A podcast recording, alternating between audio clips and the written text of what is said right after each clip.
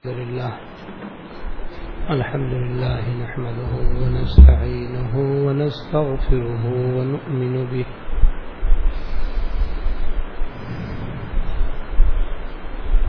ونؤمن به ونتوكل عليه.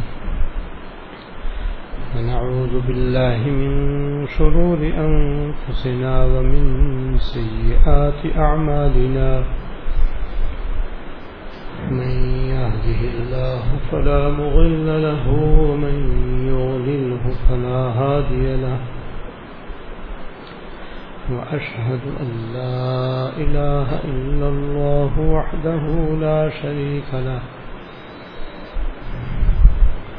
وأشهد أن سيدنا ونبينا ومولانا محمدا عبده ورسوله صلى الله تعالى عليه وعلى آله وأصحابه وعلى آله وأصحابه وبارك وسلم وبارك وسلم تسليما كثيرا كثيرا أما بعد فأعوذ بالله من الشيطان الرجيم بسم الله الرحمن الرحيم. وفي ذلك فليتنافس المتنافسون. وقال تعالى فاستبقوا الخيرات. صدق الله العظيم. میں قابل احترام بزرگ کل میں نے یاد کیا تھا کہ اللہ تعالی نے ہم پر احسان فرمایا اور فضل فرمایا کہ رمضان المبارک کے آخری اشرے کے مصنون اعتکاف کرنے کی ہمیں توفیق عطا فرمائی، جو بہت بڑی نعمت ہے۔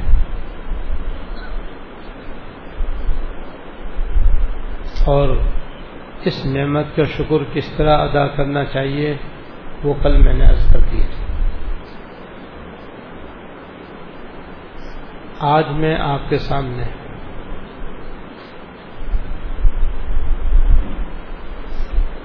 موتقف کا مختصر دستور العمل انشاءاللہ بیان کروں گا، تاکہ ہم اس کے مطابق اپنے اعتکاف کے یہ باقی دن گزارے اور ان ایام کو ہم زیادہ سے زیادہ قیمتی نافع اور مفید بنائیں۔ ایسا نہ ہو کہ یہ عظیم الشان نعمت ہم کو نصیب ہو اور ہم محروم کے محروم ہی رہ جائیں۔ اور رمضان شریف کا محروم حقیقت میں محروم ہے۔ رمضان شریف کا محروم حقیقت میں محروم۔ تو ایسا نہ ہو کہ اعتکاف میں بیٹھنے کے باوجود ہم محروم کے محروم رہیں، جیسے آئے تھے ویسے چلے جائیں۔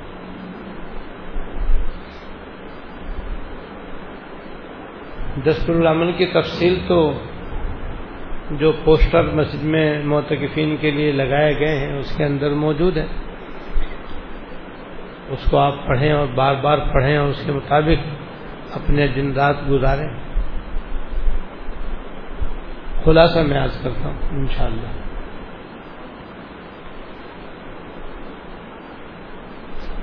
سب سے اہم کام یہ ہے کہ ہم اعتکاف کے دوران اپنا روزہ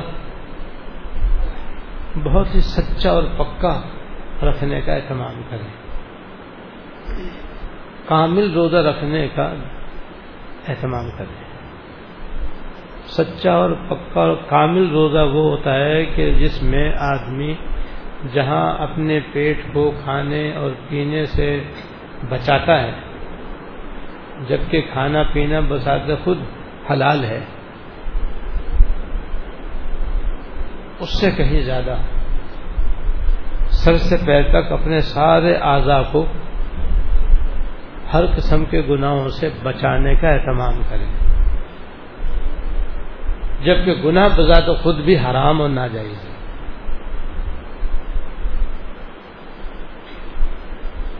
لہذا روزے کے، روزے میں آنکھوں کے گناہوں سے ہی بچیں۔ کانوں کے گناہ سے ہی بچیں زبان کے گناہوں سے بچیں ہاتھ پیر کے گناہوں سے بچیں دل دماغ کے گناہوں سے بچیں ان سب اعضا سے صغیرہ گناہ بھی ہوتے ہیں، کبیرہ گناہ بھی ہوتے ہیں۔ رمضان شریف میں بھی ہوتے ہیں، رمضان شریف کے علاوہ بھی ہوتے ہیں اور رمضان شریف کے اندر اعتکاف میں بھی ہوتے ہیں، اعتکاف کے بغیر بھی ہوتے ہیں۔ سچا اور کامل روزہ وہ ہے کہ جس میں گناہوں سے بھی اپنے آپ کو بچانے کا اہتمام کیا جائے۔ ورنہ حدیث شریف میں آتا ہے کہ بعض روزہ رکھنے والے ایسے ہیں کہ ان کے روزہ رکھنے میں بھوکا مرنے کے سوا اور کچھ نہیں ہے۔ یعنی ان کے روزہ رکھنے سے نہ ثواب ملتا ہے، نہ مغفرت ہوتی ہے، نہ بخشش ہوتی ہے۔ نہ جنت ملتی ہے، نہ اللہ تعالیٰ کی رضا حاصل ہوتی ہے۔ کچھ بھی حاصل نہیں ہوتا، بس بھوکا مر گیا، بس صبح سادش سے لے کر شام تک بھوکا رہا، بس۔ بس یہ اس کا روزہ ہے، بس۔ آگے کچھ نہیں ہے اس کا۔ یہ روزہ وہی ہوتا ہے جس میں روزہ رکھنے کے بعد آدمی گناہوں سے اپنے آپ کو نہ بچائے۔ تو بھائی، روزہ رکھنے کے بعد تو حلال کھانا بھی حرام ہے۔ حلال پانی بھی حرام ہے۔ تو غیبت، جھوٹ، لایانی باتیں، فضول گوئی، لایانی مجلس ادھر ادھر کے لایانی تبصرے اور دیگر گناہ کی باتیں، وہ تو بذات خود حرام ہے، وہ روزے میں کیسے حلال ہو سکتی ان سے تو اور زیادہ بچنا ضروری ہے۔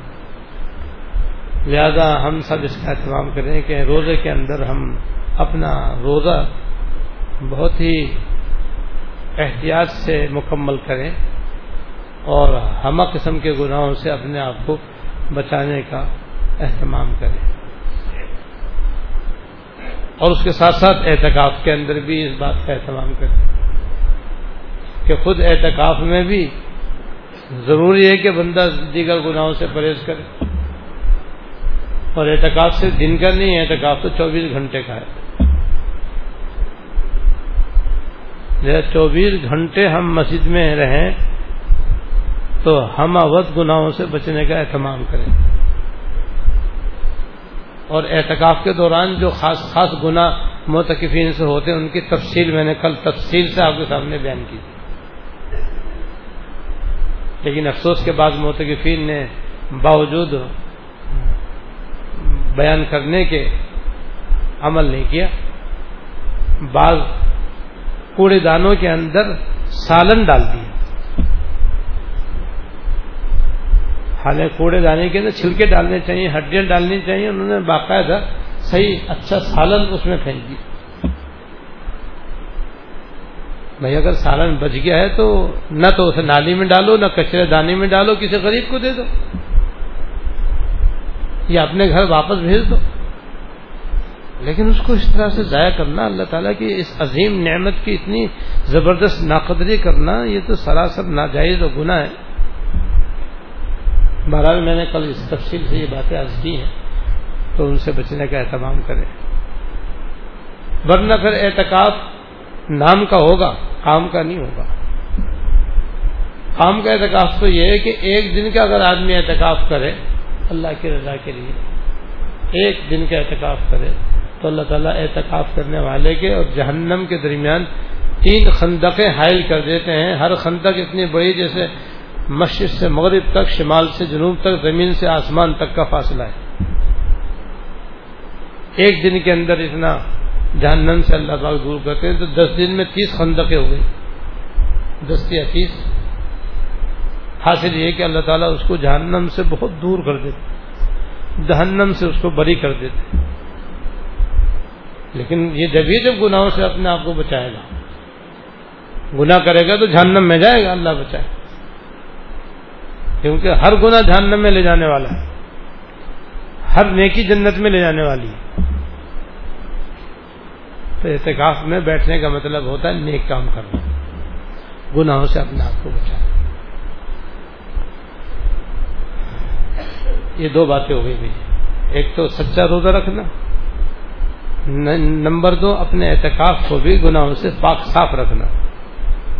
کہیں غلطی ہو جائے، توبہ کر لیں، کسی بندے کو تکلیف ہو جائے تو فوراً معافی مانگ لیں۔ تیسرا یہ ہے کہ اپنے اوقات کو زیادہ سے زیادہ اللہ تعالی کی عبادت میں مشغول رکھنا ہے۔ تیسری بات یہ ہے کہ ہمیں اعتکاف کے دوران اپنے تمام اوقات کو زیادہ سے زیادہ عبادت میں مشغول رکھنا ہے۔ بقدر روز کھانا اور بقدر روز سونا بالکل بجا اور ضروری ہے۔ اس کے بعد جو وقت بچے، پھر اس کو عبادت میں لگانا ہے۔ اور اعتکاف میں کوئی عبادت مخصوص نہیں ہے۔ کوئی عبادت مقرر نہیں ہے کہ بس ہر حال میں یہی عبادت کرنی ہے، کوئی اور عبادت کر ہی نہیں سکتے۔ عبادت کرنا ہے اب عبادت جس کو جو سی عبادت پسند آئے وہ کر سکتے میں چند مشہور و معروف عبادتیں بتا دیتا ہوں۔ اگر کسی کا دل چاہے تو اس کو اختیار کر سکتا ہے۔ نمبر ایک۔ جتنی بھی نوافل ہیں سب کا اہتمام۔ کریں مثلا اشراق۔ صبح نکلنے کے دس منٹ کے بعد اس کا وقت شروع ہوتا ہے، زوال سے پہلے تک اس کا وقت رہتا ہے۔ کم سے کم دو رکتیں، بہتر چار رکتیں، اس سے زیادہ بھی پڑھنے کا اختیار ہے۔ تو اس کا بہت بڑا سوال ہے۔ تو روزانہ بلا ناگا اشراق کے نفل کم سے کم چار پڑھیں۔ نمبر دو، چاشت۔ چاشت کا وقت بھی اشراق کے ساتھ ہی شروع ہو جاتا ہے۔ اس کا افضل وقت سورج نکلنے کے تقریباً آدھا گھنٹے کے بعد شروع ہوتا ہے۔ اور زوال سے پہلے تک اس کا وقت رہتا ہے۔ اس کی بھی کم سے کم دو رکتیں ہیں، زیادہ سے زیادہ۔ بارہ رکتیں بھی ثابت ہیں، آٹھ بھی پڑھ سکتے ہیں، کم زیادہ ہی پڑھ سکتے ہیں۔ اور اشراق کے ساتھ ہی چار بھی پڑھ سکتے ہیں۔ دو رکعت اشراق کی پڑھ لی، دو رکعت چاش کی پڑھ لی۔ چار رکعت اشراق کی پڑھ لی اس کے بعد چار رکعت چاش کی بھی پڑھ لی۔ بعد میں ہی پڑھ سکتے۔ لیکن اعتکاف میں اہتمام کے ساتھ زیادہ سے زیادہ پڑھیں۔ تحیت المسجد تحت الوضو کا بھی اہتمام کریں۔ جب وضو کر کے آئے مکروت نہ ہو، دو رکعت میں تحت الوضو پڑھ لیں۔ اور مسجد میں پڑھیں گے تو تحیت المسجد کی بھی اس میں نیت کر لیں گے۔ الگ الگ سے پڑھ لیں، وہ بہتر ہے۔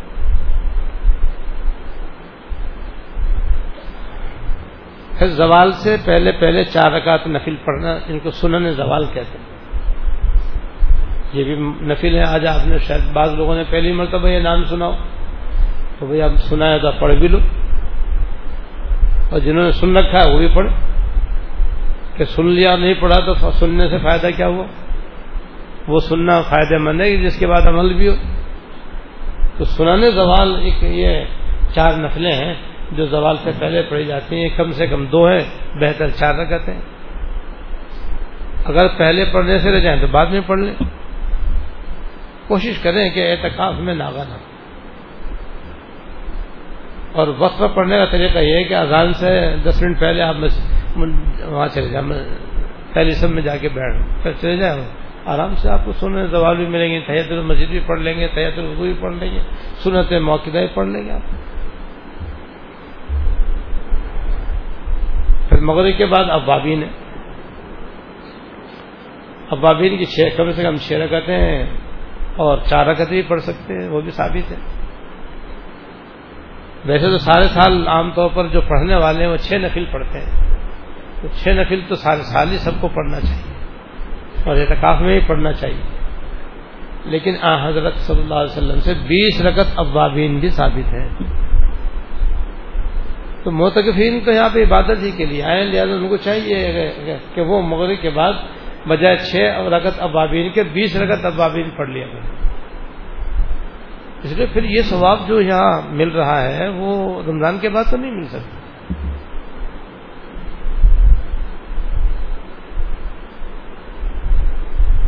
چھ رکعت نفل پڑھنے کا ثواب یہ ہے کہ اللہ تعالیٰ اس کو بارہ سال کی عبادت کا ثواب بتا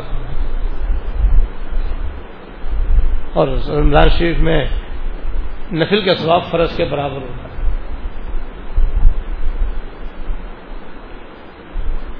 اور میں نے غالب نظر کیا تھا کہ رمضان شریف میں ایک سجدے کا ثواب یہ ہے کہ اللہ تعالیٰ اس کے بدلے میں ایک تو ڈیڑھ ہزار نیکیاں عطا فرماتے ہیں، دوسرے اللہ تعالیٰ جنت میں ایک اتنا بڑا درخت لگا دیتے ہیں کہ اگر کوئی گھوڑے سوار اس کے نیچے سے گزرے تو تقریباً پانچ سو سال میں اس کو پار کرے گا۔ پانچ سو سال میں اس کو عبور کرے گا وہ۔ اتنا بڑا درخت ایک سجدے کے بدلے میں۔ اگر آپ بیس رقط ابابین پڑھیں گے، تو چالیس سجدے ادا کریں گے اس کے اندر آپ۔ چالیس درخت آپ کے لگ جائیں گے۔ بیس تراوی پڑیں گے تو چالیس سجدے آپ کے جنت میں لگ جائیں۔ چالیس درخت جنت میں اتنے لمبے لمبے لگ جائیں گے۔ اور رمضان شریف میں ایک سجدہ کرنے پر اللہ تعالیٰ جنت میں ایک ایسا محل عطا فرماتے ہیں جو یاقوت کا بنا ہوا ہوتا ہے، جس کے ساٹھ ہزار دروازے ہوتے ہیں۔ اور ہر دروازے کے اندر بھی چھوٹا سا ایک سونے کا محل ہوگا، جو یاقوت سے، سرخ یاقوت سے آراستہ ہوگا۔ ایک سجدے کے بدلے میں۔ تو بیس وقت ابابین پڑھیں گے، اسی طرح اشراق چاش ابابین سب میں یہ سواب اسی کام کے لیے تو آئے اور کس لیے آئے؟ کہ یہ کمائی کریں یہاں بیٹھ کر اللہ باغ نے اسی لیے یہاں بھیجا ہے تو بس اب اس کام میں لگے۔ اور نیز یہ جو ابابین کے نیز ابابین کے بعد پھر عشاء کی نماز ہے، اس کے اندر چار رکعت نفل سلاۃ اللیل ہے۔ اور سلاۃ اللیل وطروں سے پہلے تو یہاں پڑھنے کا موقع ہے نہیں تراوی کی وجہ سے۔ وطروں کے بعد پڑھ سکتے ہیں۔ تحجد بھی پڑھے اور یہ بھی پڑھے عشاء کے بعد یہ چار رکعت نفل پڑھنے کا ثواب شب قدر کے برابر ہے۔ روز آنا آپ کو سارے سال شب قدر کا ثواب مل سکتا ہے۔ صرف چار رکعت پڑھنے اور یہ تاجد کے بھی قائم مقام ہے یا تاجد کے بھی آپ کو ثواب ملے۔ گا اگر آپ عشاء میں چار رکعت پڑھنے کی عادت ڈال لیں، ساری عمر آپ تحجد گزار ہو سکتے اور اٹھنے کی رحمت ہی نہیں، کرنے کی ضرورت ہی نہیں۔ آپ کھل جائے تو بھائی کھلاؤ جیسے قورمہ اور بریانی اچانک مل جائے تو سب کھا لیتے۔ تو بھی آنکھ کھل جائے تو تحجد بھی پڑھ لو۔ لیکن نہ کھلے تو پڑھ تو رکھیے نا۔ سواب ملے گا آپ کو تاجد کا ان شاء اللہ اس طرح چار رکعت نفل وطروں کے بعد کم سے کم چار ورنہ آٹھ، بارہ جتنی چاہے پڑھ لو۔ پھر تحجد کا نمبر آ گیا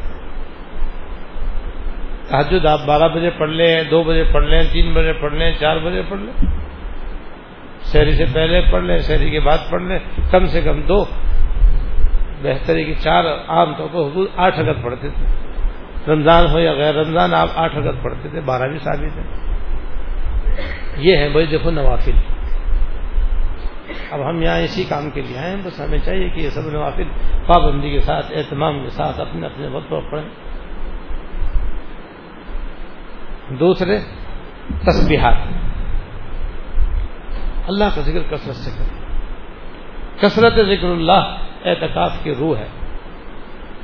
یہ اعتکاف بندے کو اللہ تعالیٰ سے جوڑنے کا نسخہ ہے۔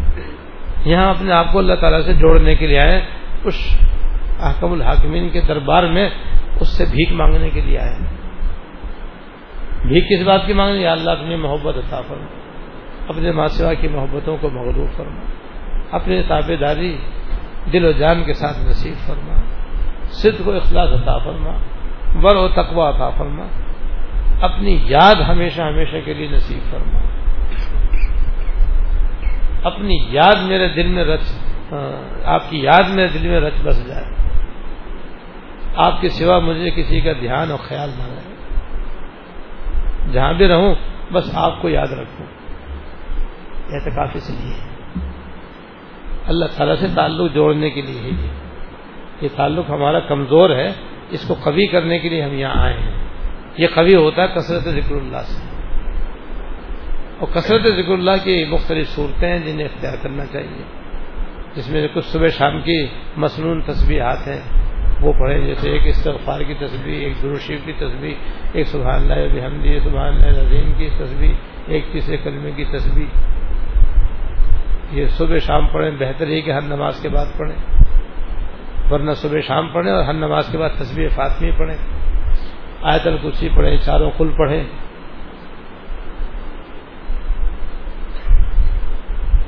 اور اسی طریقے سے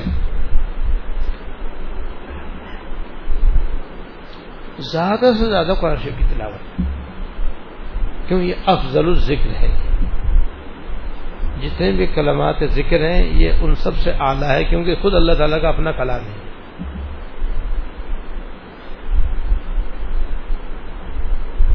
لہذا جتنا ہوتا ہے قرآن شریف پڑھیں ہر سال اس سلسلے میں دو باتیں آج کیا کرتا ہوں۔ جس کا مقصد سے شوق دلانا ہوتا ہے۔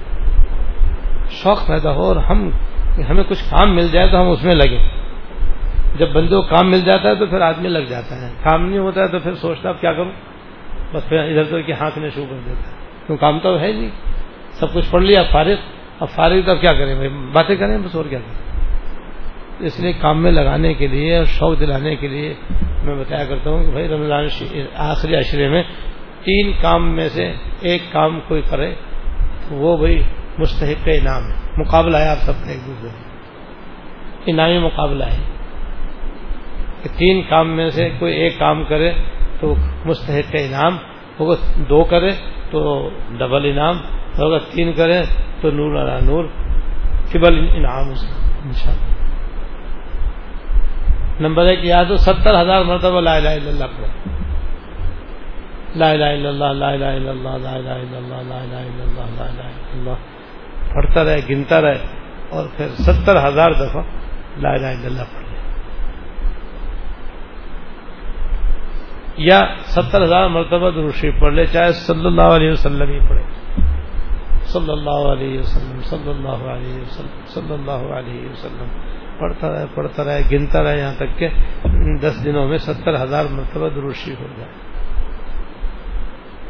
جو آدمی دروشی زیادہ پڑھنے والا ہوگا، قیامت میں اتنے حضور کے زیادہ نزدیک ہوگا۔ اور کیا چاہیے بھائی؟ بھائی اسی کام کے لیے آئے اور لا الہ اللہ کے تو اتنے فضائل ہیں میں تھوڑا سا کسی بیان کر دوں گا انشاءاللہ، لیکن یہ ہے کہ ایک حکایت میں بھی اس کی فضیلت میں آئی ہے۔ حدیث نہیں ہے، وہ حکایت ہے۔ اور شیخ الحمد ذکریہ صاحب رحمۃ اللہ علیہ نے اس کو ذکر فرمایا کہ اگر کوئی ستر ہزار مرتبہ لا الہ اللہ پڑھ کے کسی میت کو بخش دے، اللہ تعالیٰ اسے قبر کا عذاب ختم کر دیتے تو بھائی اپنے والدین کو پڑھ کے بخشو بھائی، اب ان کے احسانات کا کچھ تو ہم بدلہ ادا کرو۔ ایک آدھ کورس اپنے لیے بھی کر لو، اپنے کو بھی دو سے بچانا نہیں بچانا۔ قبر کے عذاب سے بچنے کو جی چاہتا ہے، نہیں چاہتا۔ تو کرو پھر کورس ستر ہزار کورس کر کے رکھو۔ لا الہ اللہ کا ستر ہزار مرتبہ پڑھو یا دروشی ستر ہزار مرتبہ پڑھو یا قرآن شریف پانچ ختم کر لو۔ پانچ قرآن شریف ہو سکتے ہیں کوئی مشکل نہیں۔ کیونکہ عام طور پر جو پکا حافظ ہوتا ہے وہ پندرہ منٹ میں ایک پارا پڑھ لیتا ہے۔ آٹھ گھنٹے میں قرآن شریف ختم ہو جاتا ہے پکا حافظ اگر اب ہم پکے حافظ تو نہیں، کچے تو ہیں۔ ناظرہ پکا پڑھنے والے نہیں تو کچے تو ہیں۔ تو وہ کچے میں ڈبل لگا لگ جائے گا۔ آدھا گھنٹے میں۔ اس کا ایک پارا ہو جائے گا تو کوئی حرج نہیں۔ مقصد تو لگے رہنا ہے رات دن لگے رہو، پڑھتے رہو پڑھتے رہو پڑھتے رہو ان شاء اللہ پانچ پانچ جو ختم ہو جائیں گے۔ بس شرط یہ کہ بس کھانے، پینے اور تھوڑا سا جو سونے کا کام ہے، وہ اس کے بعد باغی وقت اسی میں گزار پھر کسی سے میل ملاقات نہیں کرنی ہوگی۔ بیٹھک نہیں ہو سکتی پھر، فضول باتیں نہیں ہو سکتی۔ کام میں لگانا ہے اپنے وقت کو۔ پانچ قرآن پڑھنا کوئی مشکل نہیں۔ ہمارے تو ایسے ایسے اسلام گزرے ہیں کہ دن میں پانچ پانچ قرآن ختم کر لیا کرتے تھے۔ ایک ہی دن میں پانچ قرآن ختم ہم تو دس دن ان کے اندر پانچ ہی بات کر رہے ہیں آپ سے۔ اور بعض تو ایسے بزرگ بھی گزرے ہیں کہ اثر سے مغرب تو یا قرآن شریف ختم۔ لو اسے قصہ بھی سن لو۔ اور قصہ بھی ایسا کہ جناب مجمع عام کے اندر انہوں نے قرآن شریف ختم کر کے دکھایا۔ اور وہ شاہ اسماعیل شہید رحمۃ اللہ علیہ۔ شاہ اسماعیل شہید رحمۃ اللہ علیہ جن کا مزار بالا کوٹ میں ہے ان کے شیخ ہیں، حضرت سید احمد شہید رحمۃ اللہ علیہ۔ انہوں نے کہیں اپنے بیان میں کہہ دیا کہ بھائی، یہاں ایسے لوگ بھی ہیں کہ جو اثر سے مغرب تک قرآن شریف ختم کر لیتے ہیں۔ اشارہ تھا شاہ اسماعیل شہید رحمۃ اللہ علیہ کی طرف، جو ان کے خلیفہ ہے لوگ اشارہ، سمجھ گیا کہ کس کی طرف حضرت نے اشارہ فرمایا؟ جب بیان ختم ہوا تو حضرت سے چمٹ گئے کہ حضرت ہمیں بھی یہ کرامت دکھاؤ۔ کیونکہ یہ تو کرامت ہی ہو سکتی ہے کہ اصل سے مغرب تک پورا قرآن شریف کیسے ہو سکتا ہے۔ حضرت ہمیں بھی دکھاؤ، حضرت ہمیں بھی دکھاؤ۔ جب لوگوں نے اصرار کیا تو کہا اچھا بھی دکھا دیتا ہوں، چلو۔ اور گومتی کا پل مشہور ہے وہاں پر۔ اس پل کے اوپر حضرت کھڑے ہو گئے اور جناب، دور تک مجمعی مجمع، بڑے پکے پکے حافظ بھی اور جو حافظ نہیں تھے وہ قرآن شریف کھول کے کھڑے ہو گئے۔ اور حضرت نے گومتی کے پل پر اثر کی نماز سے فارغ ہو کر الف لامین سے قرآن شریف پڑھنا شروع کیا۔ اور سب دیکھ رہے، سن رہے، اور جس وقت وہ ناس پر پہنچ رہے ہیں سورج ڈوب رہا۔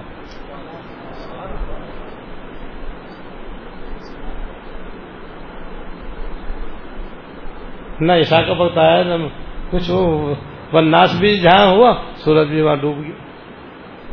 اصل سے مغرب تو پورا قرآن پورا ہو گیا۔ نہ کہیں سے آیت چھوٹی، نہ کہیں سے کوئی کلمہ چھوڑا۔ حافظ بھی موجود ہے ناظرہ صاحب بھی موجود ہے سب قرآن شریف دیکھ رہے ہیں۔ بالکل پورا پڑا ہے، لیکن ایک ہی گھنٹے میں، سوا گھنٹے میں قرآن شریف پورا ہو ایسے بھی گزرے۔ تو یہ تو ان کی کرامت ہی ہے مہاراج حضرت داؤد علیہ السلام کے بارے میں لکھا ہے کہ حضرت داؤد علیہ السلام جب سواری پر سوار ہوتے تھے سواری پہ سوار ہوتے تھے تو سواری پر پہلے زمانے میں گھوڑوں پر اور اونٹوں پر سواری ہوتی تھی، تو اس کی رکاب ہوتی تھی جس میں پاؤں رکھا جاتا تھا۔ پاؤں رکھ کر پھر آدمی دوسرا پاؤں اس کی کمر پہ رکھتا تھا اور بیٹھ جاتا تھا۔ تو رکاب پر پاؤں رکھ کر زبور پڑھنا شروع کرتے تھے اور اس کی کمر پر بیٹھتے تھے، زبور پوری کرتے یہ حضرت کا معجزہ ہے۔ ہمارے لیے تو بہت سارا ٹائم ہے بھائی، دس نو دن ہے ابھی الحمد للہ نو دن تو آٹھ دن تو پکے ہیں انشاءاللہ۔ تو آٹھ دن میں تو آٹھ قرآن شریف ختم ہو سکتے ہیں۔ عام حافظ آٹھ قرآن شریف ختم کر سکتا ہے۔ میں تو پانچ کی بات کر رہا ہوں۔ لہٰذا تین کام ہو گئے۔ یا تو ستر ہزار مرتبہ لا الہ الا اللہ پڑھ لو، یا ستر ہزار مرتبہ دروشیف پڑھ لیں، یا پانچ قرآن شریف ختم کر لیں تو انشاءاللہ انعام ملے گا۔ اور کوئی دو کرے تو پھر ڈبل، اور تینوں کرے تو سبحان اللہ ٹیبل مقابلہ ہے سب کا۔ لگ جائیں اپنے اپنے کام۔ ابھی انشاءاللہ تصویر بھی تقسیم ہوگی آپ کے سامنے۔ کوئی اسپیشل تصویر ہے بھائی۔ وہ بھی ایک ساتھی ہمارے اسپیشل بنوا کر لاتے ہیں۔ پہلے وہ مدینہ منورہ سے بہت لاتے تھے۔ یہ تصویر اصل میں وہاں مدینہ منورہ میں بھی عام نہیں ملتی۔ دس ریال کی ملتی ہے، خاص جگہ سے ملتی۔ ہے جو بڑی خوبصورت اور بڑی مضبوط اور بڑی عمدہ اور بڑی ہلکی پھلکی ہوتی اب دس ہزار کی تو بڑی مہنگی پڑتی ہے تو وہ دکاندار آدمی۔ تو انہوں نے یہیں جناب سستی بنوا دی۔ ہے ویسی ماشاء اللہ مضبوط، پختہ۔ کم پیسوں میں جناب تصویر بن گئی وہ آپ کے خدمت میں پیش کی جائے گی کہ جس کو درشی پڑھنا ہے تو اسی پڑھ لے، جس کو لا الہ الا پڑھنا ہے تو اسی پڑھے اور دوسری تصویر بھی بے شک اسی کے اوپر پڑھے۔ تو اس طرح سے ہم ذکر اللہ کے عادی بن جائیں گے۔ کثرت ذکر اللہ کی کچھ نہ کچھ تو عادت ہمارے اندر آئی جائے گی۔ اور بھائی، اللہ کا ذکر جب کثرت سے کرتا ہے بندہ، تو بھائی اثر ضرور ہوتا ہے۔ اللہ کے نام میں وہ اثر ہے کہ کسی چیز میں اتنا اثر ہو ہی نہیں سکتا۔ اللہ۔ تو چوتھا کام یہ ہے کہ گر گڑا کر اللہ تعالیٰ سے دعائیں مانگیں۔ اعتکاف میں ہم بھیک مانگنے آئے ہیں اللہ تعالیٰ کے گھر میں۔ اور کیا بھیک مانگنی ہے؟ کہ اللہ ہمیں معاف فرمانی ہم نے بہت آپ کی نافرمانی کی ہے۔ اپنے نام اعمال کو ہم نے سیاہ کر لیا ہے۔ اب معافی قلم پھیر دیجیے بس۔ من نگویم کے تعتم بے پذیر۔ میں یا اللہ یہ نہیں کہتا کہ میری عبادت آپ قبول فرما لیجیے کیونکہ وہ تو آپ کی شان کے لائق ہی نہیں ہے۔ قلم آف بر گناہ کش۔ میری تو درخواست یہ ہے کہ میرے گناہوں پر معافی قلم پھیر دیجیے چلو وہی معاف ہے، چلو وہی معاف ہے، چلو وہی معاف ہے، چلو وہی معاف ہے۔ میں نہیں کہنا میری عبادت قبول کر لیجیے وہ اس لائق ہی نہیں ہے کہ میں آپ کی بارگاہ میں پیش کر سکوں۔ بس یہ چاہتا ہوں کہ آپ گھر میں آیا ہوں تو آپ مجھے معاف کر دیں بس۔ دعائیں مانگے اللہ تعالیٰ سے معافی مانگے۔ دنیا کی بھلائیاں مانگے آخرت کی بھلائیاں مانگے آفیت مانگے اللہ تعالیٰ سے اس کی رضا اور جنت الفردوس مانگے اس کی ناراضگی دو سے پناہ مانگے خاص طور سے تحجد میں، خاص طور سے افطار کے وقت۔ افطار کے وقت جہاں تک ہو سکے یکسوئی سے دعا میں مشغول رہنا چاہیے۔ اخیر میں افطاری کے لیے دستخان پہ چلا جائے، اس سے پہلے پہلے گوش ہے تنہائی میں بیٹھ کر کے گر گڑا کر دعا کرے اور اس سلسلے میں ایک اردو میں کتاب ہے دعائیں والحانہ جو یہاں مکتبے میں عام مل جاتی ہے دعائیں والحانہ اس میں منجات کی منجات مقبول کی دعاؤں کا اردو میں ترجمہ ہے۔ بس وہ لے لیں اور پھر توجہ کے ساتھ اس کو مانگیں۔ ان شاء اللہ تعالیٰ آپ کو محسوس ہوا کہ آپ نے آج کچھ مانگا ہے۔ تو افطار کا وقت، ایک تو دعا مانگنے کا، دوسرے دو سے آزادی مانگنے کا وقت ہے۔ کیونکہ حدیث میں آتا ہے کہ روزانہ اللہ تعالیٰ افطار کے بعد دس لاکھ آدمی دو سے آزاد فرماتے ہیں۔ اور ہر رات میں چھ لاکھ آدمی اللہ تعالیٰ دو سے آزاد فرماتے ہیں تو یہ دعا کریں کہ اللہ ہمیں وہ تقاء رمضان میں شامل کرو۔ ہمارے ماں باپ کو بھی ہمارے اہل اور پانچواں کام یہ ہے کہ تمام نمازوں کے بعد تحجد میں اور خاص خاص اوقات میں اللہ تعالیٰ سے سچی توبہ کریں۔ اور مرتے دم تک توبہ پہ قائم رہنے کی دعا کریں کہ اللہ میں نے بڑے گناہ کیے ہیں، بڑی نافرمانیاں کی ہیں، بہت میں نے آپ کے احکام کو توڑا ہے۔ یا اللہ میں توبہ کرتا ہوں، آئندہ نہیں کروں گا۔ میں سب سے آپ کی بارگاہ میں معافی مانگتا ہوں۔ یا اللہ مجھے اپنی سچی میں بدائی نصیب فرما، مکمل تابے داری کی توفیق عطا فرما۔ مرتے دم تک اپنے اطاعت اور فرما برداری پر قائم و دائم فرما۔ اس کی دعا مانگے کوشش بھی کریں۔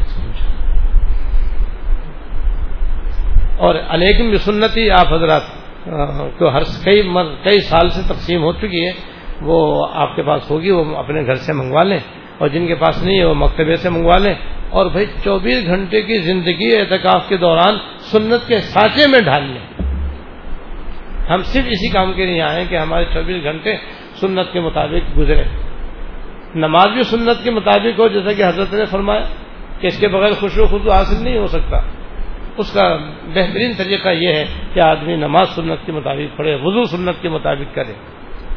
لیکن سنت صرف نماز ہی کے اندر نہیں ہے کھانے میں بھی ہے پینے میں بھی ہے سونے میں بھی ہے جاگنے میں بھی ہے لباس پہننے میں بھی ہے لباس اتارنے میں بھی ہے مسجد کے اندر آنے میں بھی ہے مسجد سے نکلنے میں بھی ہے بیت الخلا جانے میں بھی ہے بیت الخلا سے نکلنے میں بھی ہے سب کی سنت ہے یہ علیکم میں سنتیں میں چوبیس گھنٹے کی سنتیں لکھی ہوئی تو یہ اگر ہم نے کر لیا تو بہت بڑا کام ہو جائے گا کیونکہ پھر چوبیس گھنٹے جب سنت کے مطابق ہوں گے تو چوبیس گھنٹے عبادت میں گزریں گے۔ اور عبادت کرنے کے لیے ہم یہاں آئے ہیں۔ وہ یہ چند معمولات ہیں جو میں نے آپ کی خدمت میں آج کر دی۔ اب میں دعا کرتا ہوں، اس کے بعد آپ تشریف رکھیں، پھر آپ کی خدمت میں وہ تصویرات پیش کی جائیں گی ان ایک بات یہ تھی کہ ہم ہر سال موتقفین کے لیے اس مسجد کے اندر چند انتظامات کیے جاتے ہیں، تعلیم و تربیت کے۔ کہ روزانہ اساتذہ کرام بیٹھتے ہیں بارہ بجے سے لے کر ایک بجے تک، جس میں مولانا حنیف خالد صاحب ہوتے ہیں، مولانا اسامہ اسحاق ہوتے ہیں۔ یہ ایک تو نماز عمل صحیح کرواتے ہیں۔ کتاب میں تو لکھا ہوا ہے، زبانی بھی ہم بتاتے ہیں، بھائی سنت کے مطابق پڑھو اور ایسے پڑھو اور ایسے پڑھو، یہ مت کرو، یہ نہ کرو۔ لیکن یہ چیز ہے اصل میں عملی۔ استاد سکھائے کہ اس طرح کھڑے ہوتے ہیں، اس طرح ہاتھ اٹھاتے ہیں، اس طرح باندھتے ہیں، اس طرح رو کرتے ہیں، تو وہ عملی طور پر نماز صحیح کراتے ہیں۔ ایسا انتظام کسی اور جگہ شاید آپ کو نہیں ملے۔ یہ الحمد للہ یہاں اہتمام ہوتا ہے۔ تو جو جو بھی چاہتا ہے کہ اس کی نماز واقعات سنت کے مطابق ہو جائے رکو سجدہ قادہ جلسہ قوما سلام، سب سنت کے مطابق ہو، تو وہ کل سے سبق میں شریک ہو جائے۔ اور نیز ضروری ضروری مسائل بھی وضو کے، نماز کے، روزے کے بتائے جاتے ہیں۔ ان کا جاننا بھی ضروری ہے، اعتکاف کے بتایا جا سکتے ہیں۔ نیز نورانی قاعدہ بھی پڑھایا جاتا ہے۔ دس دنوں میں ضروری تجوید سکھائی جاتی ہے، بتائی جاتی ہے تاکہ کم از کم ہماری قرآت تجوید کے مطابق ہو جائے۔ یاد رکھو تجویز سے قرآن شریف پڑھنا فرض ہے۔ اور خلاف تجویز قرآن شریف پڑھنا ناجائز ہے۔ اب اندازہ کرو ہم کتنے بڑے گناہ کے اندر بچپن سے مبتلا ہیں، بڑھاپا آ گیا۔ وجہ اس کی کہ تجویز تو سیکھتے ہی نہیں۔ قرآن و حدیث کو تو ہم نے بالکل اہمیت ہی نہیں دی۔ اس کا نتیجہ یہ کہ ہم معمولی ان پڑھ جاہل قسم کے لوگوں سے ہم قرآن شریف پڑھتے ہیں۔ ان کو خود پڑھنا نہیں آتا، ہمیں کیا پڑھنا آئے گا؟ کہ ننانوے فیصد مسلمان خواتین و حضرات غلط قرآن شریف پڑھتے ہیں۔ خلاف تجویز قرآن شریف پڑھتے ہیں۔ جبکہ تجویز سے قرآن شریف پڑھنا فرض ہے۔ اس فرض کے ہم بچپن سے تاریخ ہیں اور اسی میں ہماری جوانی گزر گئی، اسی میں بڑھاپا آ گیا، اب پاؤں قبر میں لٹک گئے۔ قرآن شریف غلط پڑھتے ہیں۔ اور علماء فرماتے ہیں ربا قارض القرآن یلانو بہت سے قرآن شریف پڑھنے والے ایسے ہیں قرآن ان کے اوپر لانت کرتا ہے۔ تو توبہ کریں اس گناہ سے فوراً۔ تجویز سیکھنا فرض ہے۔ اس کا بھی تھوڑا سا انتظام ہے اور باغی بھی انتظام ہو سکتا ہے۔ اس کے بعد بھی اگر آپ پڑھنا چاہیں گے تو آپ کو اس کا انتظام ہو سکتا ہے۔ کہ پڑھنے والا ہو۔ اے خواجہ درد نیس مگر نہ کبھی بس۔ تو ہی اگر نہ چاہے تو بہانے ہزار ہے تو یہ کلاسیں بھی کل سے شروع ہو جائیں گی ان شاء اللہ تعالیٰ۔ بارہ بجے سے ایک بجے تک ان شاء اللہ یہاں پہ ہوں گے۔ اب دعا کرو، اللہ تعالیٰ اپنے رحمت سے ہم سب کی اصلاح فرمائے اور اپنے اعتکاف کو سونا بنانے کی توفیق عطا فرمائے، کامیاب بنانے کی توفیق عطا فرمائے۔ اللہ الحمد. لا نحصي ثناء عليك أنت كما أثنيت على نفسك. اللهم لك الحمد، لا نحصي ثناء عليك أنت كما أثنيت على نفسك. اللهم صل على سيدنا ومولانا محمد وعلى آله سيدنا ومولانا محمد. وبارك وسلم، ربنا ظلمنا أنفسنا وإن لم تغفر لنا وترحمنا لنكونن من الخاسرين. ربنا ظلمنا أنفسنا وإن لم تغفر لنا وترحمنا لنكونن من الخاسرين. ربنا آتنا في الدنيا حسنة وفي الآخرة حسنة وقنا عذاب النار. اللهم اغفر لنا وارحمنا وعافنا واعف عنا. اللهم اغفر لنا وارحمنا وعافنا واعف عنا.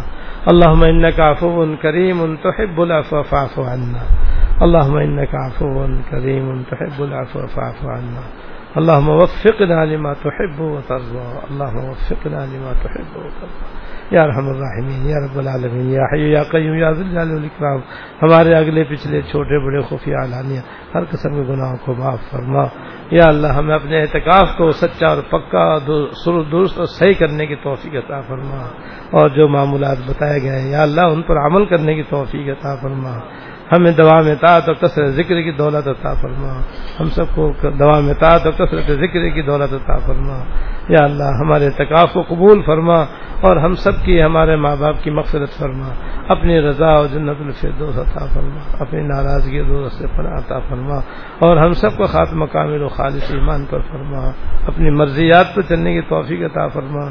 دنیا اور آخرت میں ہر لمحہ آخر نصیب فرما۔ دنیا اور آخرت کی ہر خیر اور ہر بھلائی عطا فرما۔ ربنا تقبل منا انك انت السميع العليم وتب علينا انك انت التواب الرحيم صلى الله تعالى على النبي الكريم محمد وعليه وصحبه اجمعين امين برحمتك يا ارحم الراحمين. تشریف رکھیں